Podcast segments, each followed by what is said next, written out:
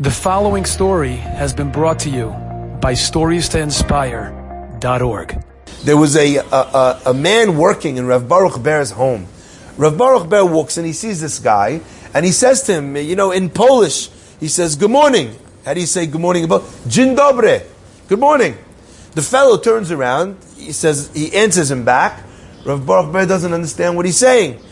He comes closer to the guy. The guy says, "Ich bin Ayid." He says in Yiddish, "I'm a Jewish person. I'm Jewish. You don't have to speak to me in Polish."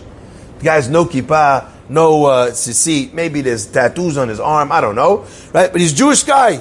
So Rav Baruch Ber says, "I'm sorry. I didn't mean to insult you. I just think that you didn't realize that you were Jewish. Of course, I would have greeted you in the traditional Yiddish." The guy says, "No, don't worry. You know," Rav Baruch Ber says, "No, please forgive me."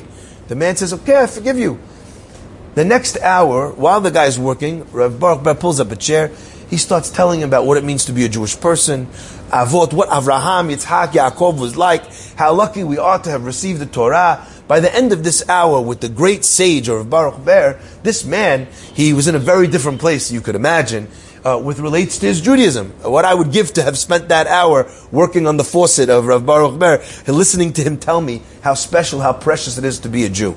At the end of the hour, the man feels elevated. He feels so excited. He's so happy he came. And Rav Baruch Ber says, "Please forgive me again for having done what I did to you, for having not recognized that you were Jewish and speaking to you as if you weren't." The man says, "Rabbi, you have nothing. I already told you I forgive you. Why are you asking me again?" Rav Baruch Ber said there was a safta, a grandmother, who for many years didn't have children. Finally, she was blessed with a kid. When she was blessed with a child, as soon as the child was old enough, she took a ring and put it on the child's finger. And the child said, "What is this?"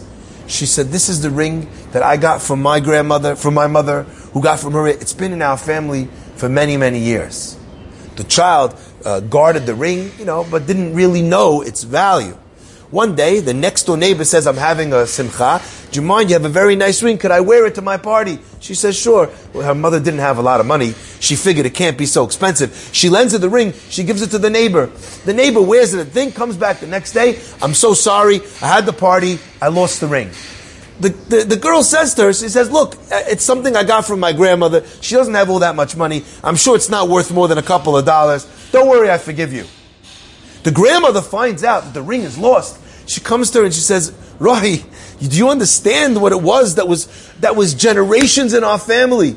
That was given from a great-great-grandmother. It was a priceless stone. It was so expensive." This, that. The girl, she finally realizes the value of what she lost. She goes to the neighbor. She says, "Funny story. Actually, it wasn't such a cheap ring. It was very expensive. Do you mind if we take another look?" They look around for it. They can't find it. The neighbor says, "I'm so sorry. I feel so terrible now." The woman says, "But I already forgave you." The next door neighbor says, "It's true that you forgave me. But when you forgave me, you thought it was a knockoff. You thought it was a cheap relic. You thought it was a piece of plastic. When you forgave me, you didn't realize the value of it. Now that you know the value, do you still forgive me?" Rav Baruch Ber said to the plumber, "Now that you know the value, do you still forgive me?" My friends, think about how differently our Judaism would look if we recognized its value every day. If we understood the value of a tefillah, of an amen, of an act of chesed. Enjoyed this story? Come again. Bring a friend. StoriesToInspire.org